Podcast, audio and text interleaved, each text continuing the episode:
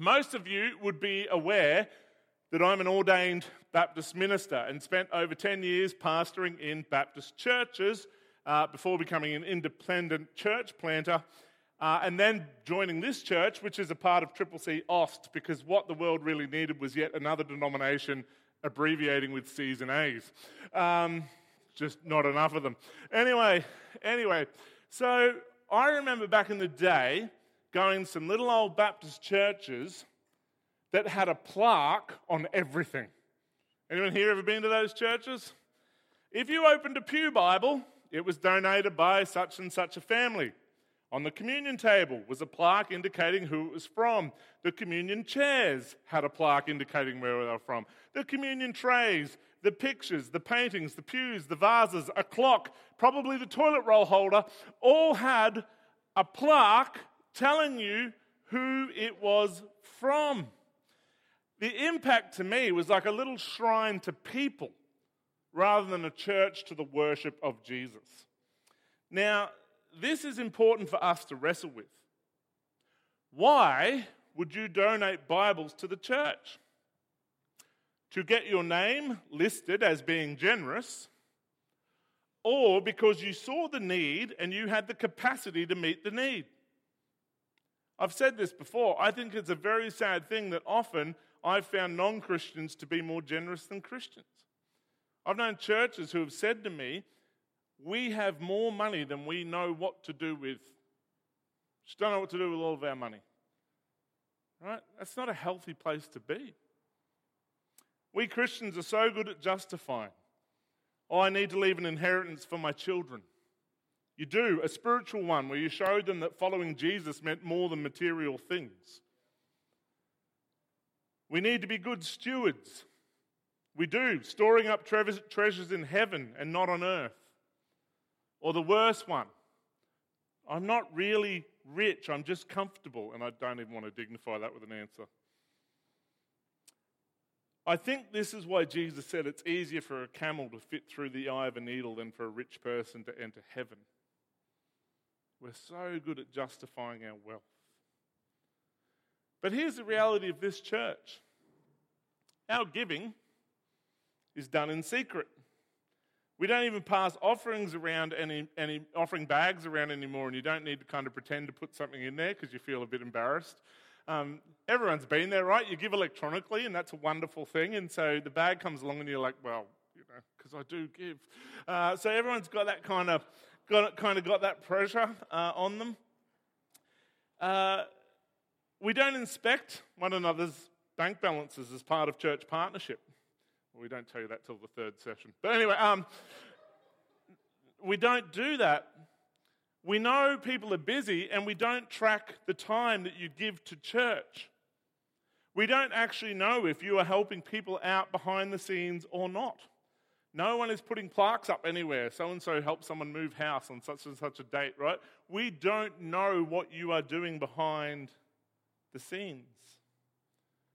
The reality is, we don't have special seats. Jesus got angry at the Pharisees because they loved their special seats in the synagogue. They prayed out loud long prayers so that people would notice. But here in the church, there's not a lot of opportunity to gain significance. On top of all of that, we are a church that holds with all of our heart to penal substitutionary atonement, which means penal, there's a penalty of sin that stood against us. We've broken God's law. Substitutionary, Jesus is our substitute to pay the penalty of that sin. And atonement, Jesus atoned for that sin on our behalf. So Jesus on the cross paid the full penalty of our sin. We are saved by grace through faith, and this is not of ourselves, so that no one can boast. We are categorically not saved by works, by what we do, by being religious, but only by the death and resurrection of Jesus. Your sins are forgiven, and your righteousness is complete by grace alone, through faith alone, because of Christ alone, for the glory of God alone. Amen? All of this, this entire intro then, is to ask this one question Why should we give if we are saved by grace? Why should we consider others better than ourselves? Why should I give of money, time, service, etc.? Why should I live out my faith at work when no one likes it? Why should I go to church if I'm saved? If it's not for a plaque in the church, if I don't get my bit of recognition, if Jesus is going to save me anyway, then who cares? Well, that's the topic of the sermon this morning why it matters. All right? So, to do that, we're going to turn to Matthew 25. I'm going to read 31 to 46. Matthew 25, 31 to 46. Love the sound of paper Bibles turning. It's a beautiful thing. I'm not holding one, but I love it. Matthew 25, 31 to 46. When the Son of Man comes in his glory and all the angels with him, then he will sit on his glorious throne. All the nations will be gathered before him, and he will separate them one from another, just as a shepherd separates the sheep from the goats. He will put the sheep on his right and the goats on his left. Then the king will say to those on his right, Come, you are blessed of my Father, inherit the kingdom prepared for you from the foundation of the world. For I was hungry, and you gave me something to eat. I was thirsty, and you gave me something to drink. I was a stranger, and you took me in. I was naked, and you clothed me. I was sick, and you took care of me. I was in prison, and you visited me. Then the righteous will answer him Lord, when did we see you hungry and feed you, or thirsty and give you something to drink? When did we see you a stranger and take you in, or, or without clothes and clothe you? When did we see you sick or in prison and visit you? And the king will answer them Truly I tell you, whatever you did for one of the least of these brothers and sisters of mine, you did for me. Then he will also say to those on the left, Depart from me, you who are cursed, into the eternal fire prepared for the devil and his angels. For I was hungry, and you gave me nothing to eat. I was thirsty, and you gave me nothing to drink. I was a stranger, and you didn't take me in. I was naked, and you didn't clothe me, sick and in prison, and you didn't care of me. Then they too will answer Lord, when did we see you hungry, or thirsty, or a stranger, or without clothes, or sick, or in prison, and not help you? And he will answer them Truly, I tell you, whatever you did not do for one of the least of these, you did not do for me. And they will go away into eternal punishment, but the righteous into eternal life. Now, this is not a parable. Now, Jesus uses different terms like sheep, goats, shepherds, but it's a clear story about the coming judgment of Christ on the world when he returns. So it's not a parable. It's a clear story with a clear point that we should understand together this morning. So, Jesus, the Son of Man, will return in glory. That means the radiant display of God's holiness made known to all. Christ revealed in glory when every knee will bow. And Jesus will come with all of the angels as an honor guard. As an honor guard around the King of Kings and Lord of Lords, and he will assume his rightful place on the throne as ruler over all and receive the recognition that he should have always had. What a picture, hey? He will sit on his throne, and all nations will be gathered before him Jew and Gentile, Greek, Australian, Tongan, Timorese, all nations will be gathered before him. And he will separate them as a shepherd separates the sheep from the goats. Now, in our day and age, that illustration loses a little bit of meaning In this, this day and age, it was readily understood that through the day you would let the sheep and the goats graze together. Sheep, however, can handle cold and goats cannot. So, in the uh, late afternoon, the shepherd would come and pull the goats away from the sheep and bundle them together in a small place so that together they would have the warmth to survive the cold of night. Sheep could handle it pretty fine. So, it was a regular understood thing that as you approach the darkness, you separate the sheep from the goats. However, in this story, he says he will separate them and put the sheep on his right. Now, sitting at the right hand is considered the place of power and honor. The Bible tells us that after his ascension, Jesus sat down at the right hand of the Father the place of power and honor. So the sheep will come to Christ's right hand. The goats, however, will go to the left. They do not have the place of power and honor. Then note the jump in our passage from introducing us to the Son of Man. Now in verse 34, it says, Then the King will say. Right? This is the final consummation. This is the wrapping up of all things when Jesus rightly assumes full overall authority for all to see and he sits down at the throne and the king begins to reign. Right? That's the shift of language in our passage. The king begins to speak, the true king.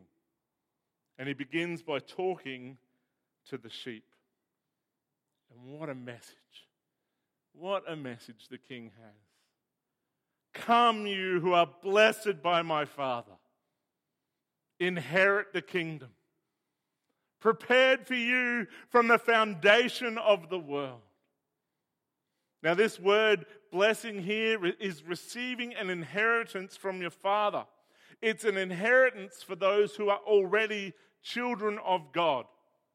Jesus saying, You who are of my fathers, you who are chosen before the foundation of the world, you who are his children, come now into your inheritance. Oh, church, how beautiful. Does the world ever tire you out? Seriously?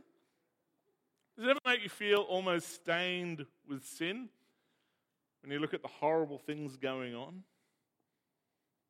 Does your soul at times just feel like you've had enough? How long, Lord? How long? But on that day, Jesus will grant to you, on the basis of his sacrifice, your inheritance of the kingdom of God. I used to run outdoor obstacle races.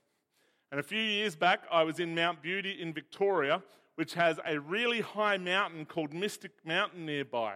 And the obstacle race was set up so that you would have to run up and down the mountain all day. And not only would you run up and down the mountain all day, while you're doing that, you would regularly have to stop and do burpees, carry uh, round boulders, uh, scale rope walls, etc., etc. Uh, well, myself and my cousin had a genius idea. Saturday morning, we did a nine kilometre obstacle race up and down the mountain. And as soon as we finished, we did the 18 kilometre obstacle race up and down the mountain. Uh, and then we got up Sunday morning and did a 28 obstacle kilometre obstacle race up and down the mountain. Well, halfway through the Sunday race, we had to climb a ladder. And it was a fairly normal ladder. Maybe the rungs were slightly further apart. This is how I climbed the ladder. With both hands on said ladder, then leaning forward with my chest on it, then getting my leg and pulling it up to the next rung. This is how fatigued, exhausted, tired, I'd pulled a hip flexor. I was an absolute mess, to put the story short. I know I look like a runner, but yeah. Um, uh, here's the thing all of a sudden, I was a gazelle all of a sudden I was running faster than I ran in kilometers. The soreness felt like it was gone. Man, I was seriously running ahead. Anyone know what changed? I passed out. I was drink. No. Come on. I saw the finish line.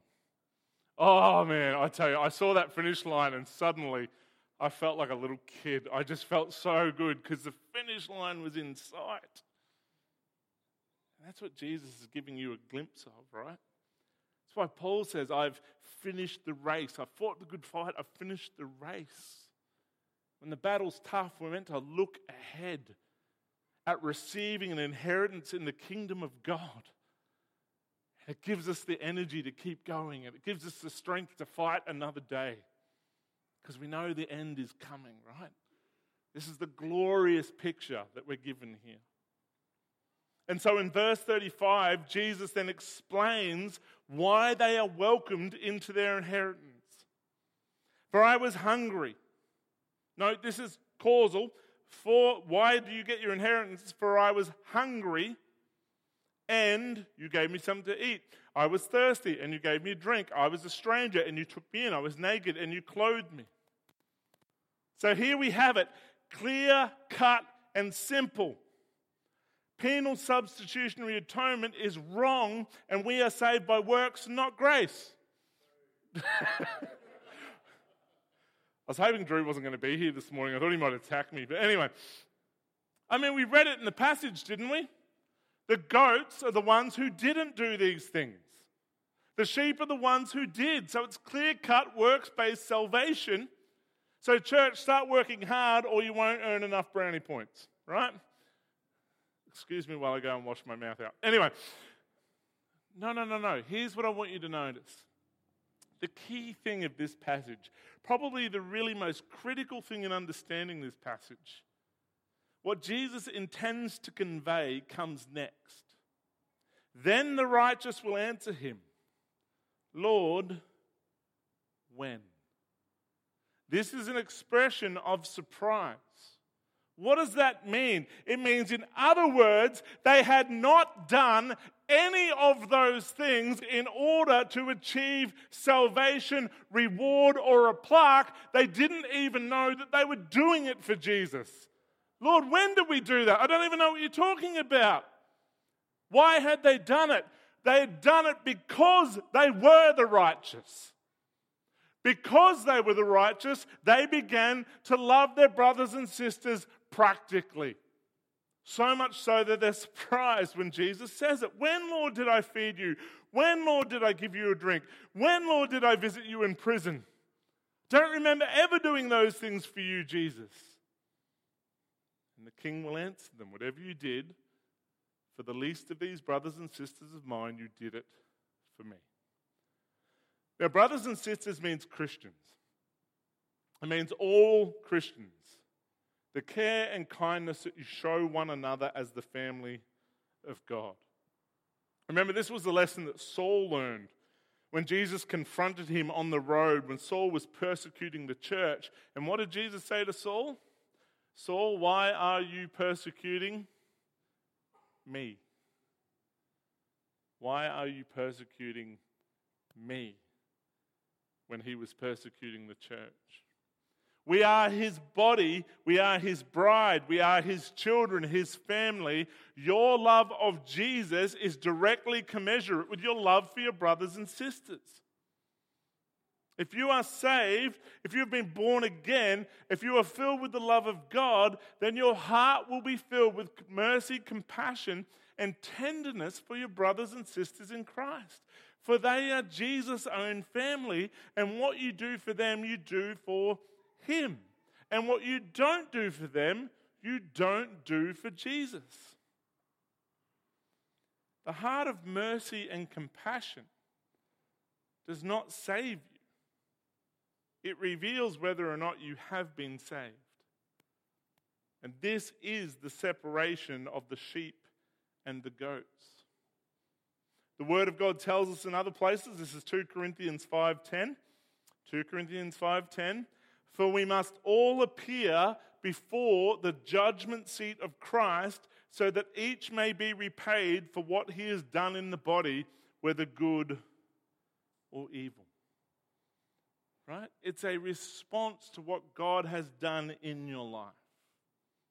So, this is the surprise of the righteous. They didn't do these things with any intention of being saved by them. They didn't do these things with any intention of receiving recognition for them. They did them because they were filled with the love for Jesus, which resulted in them meeting the needs of the saints as they were able.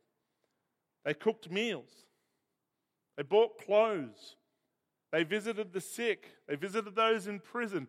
This is what they did because they were filled with the love of Christ. And then Jesus contrasts for us. The goats are equally surprised. Right? They are equally surprised in our passage. You see, the goats knew their theology. They knew Jesus died on the cross to pay the penalty of their sin. They knew that Jesus declared it was finished and lived a comfortable life in light of that knowledge. And then Jesus says to them, back in verse 41, Depart from me, you who are cursed, into the eternal fire prepared, prepared for the devil and his angels. For I was hungry and you gave me nothing to eat. I was thirsty and you gave me nothing to drink. Depart from me and quite literally go to hell. Why? Why does Jesus give these people a very different inheritance? Because they did not feed him, clothe him, visit him. And as I said, note the critical response. When? When did this happen? If they had known that you had to do something, then they totally would have done it. It's a little unfair to be judged for something no one told you was required behavior, isn't it? I mean, we turned up on Sunday, as long as it didn't clash with anything else. We didn't swear. We didn't get drunk. If there was another box to tick Jesus, we would have ticked it. That's their response. This, this is totally unfair. We did everything that you said we have to do in order to be pleasing to God.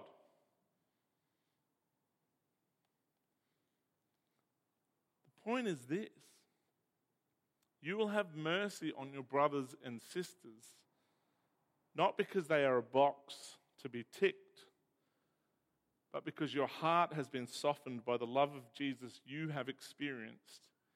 You have been given a new heart filled with the Spirit, molded into the image of Son, and you love your brothers and sisters as Christ did. Right? That is the point of the passage. Here they are saying, Lord, you didn't map this out. And Jesus says, No, I didn't have to. Because if you're born again, you're born with a new heart to love the family of God. It should be as natural as a parent loving their child, not to gain something. Simply flows out of who you are and who they are. Ultimately, this is not the story on judgment of what you did or didn't do. It's a story on judgment of who you really are. Right? That is the story of the sheep and the goats. Either a pretender going through the motions of Christianity in a selfish manner, or a heart softened disciple of Jesus given over to his love. There's a saying I like, which is true. They say that shepherds need to smell like their sheep. In other words, if you're a pastor or an elder, then your life needs to smell like the ups and downs of the sheep. Your life needs to smell like the valleys and the mountains as you go through life together, right? That's a challenge to many pastors out there. Your life should smell like the lives of the sheep. I would also say this, church sheep need to smell like the sheep. Because a sheep that doesn't dwell with the flock, a sheep that doesn't graze with the others, a sheep that stands aloof and doesn't share their life is probably not a sheep but a goat, according to this passage. And Jesus is going to sort them out. How does your treatment of your brothers and sisters when no one is watching, when no one's there to applaud, reveal whether or not you're a sheep or a goat? How does your treatment of your brother and sisters when no one is watching reveal if you're a sheep or a goat? You see, this is of critical importance from God. Then he will answer them Truly, I tell you, whatever you did not do for one of the least of these, you did not do for me, and they will go away into eternal punishment. But the righteous into eternal life. Church, remember, this is not a box that you can tick. This is not asking yourself, what is the bare minimum I can get away with for Jesus to put me with the sheep? Now, this is an expression of your changed heart, of you having been born again, revealed. The answer, if you don't love your brother and sister practically, caringly, is to first offer your life to Jesus, to be saved and loved by Him, and the result will be love for your brothers and sisters. Church, if you don't have that love, then Christ is saying you don't have me. That's critically important. There's nothing more important. Right? So ask yourself honestly Am I ticking boxes? I wasn't aware that this was one that had to be ticked. I better add it to the list. Got to, got to do enough religiosity to get, get amongst the sheep on that day. On that day, Christ will see straight to your heart and whether or not it's His. Okay?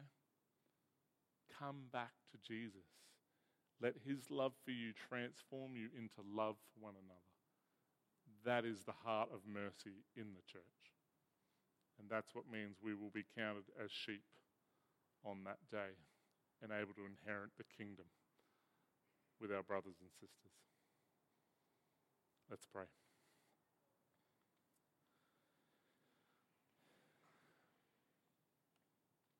Lord, there's a definite challenge of your word here, but there's also an incredible grace. The reality is here, Lord, you're not asking us to strive harder, to earn more points, to, to tick more boxes, to appear more godly. No, Lord, what you're saying is that when we truly surrender to you, you will give us a new heart. You will fill us with your spirit. You will mold us into the image of Christ, and the love of our brothers and sisters will be the fruit. Lord, you were working that change in our lives. Lord, I just pray for all of us to be honest. Lord, we dearly want everyone in this room, anyone watching online, we want everyone to be counted with the sheep, to, to come into the glorious inheritance of our Father. Lord, if we have a dry heart, a hardened heart, may we repent, put our faith in Christ experience His love afresh, and let that change our heart and how we love our brothers and sisters. Lord, we ask this in and through the precious name of Jesus. Amen.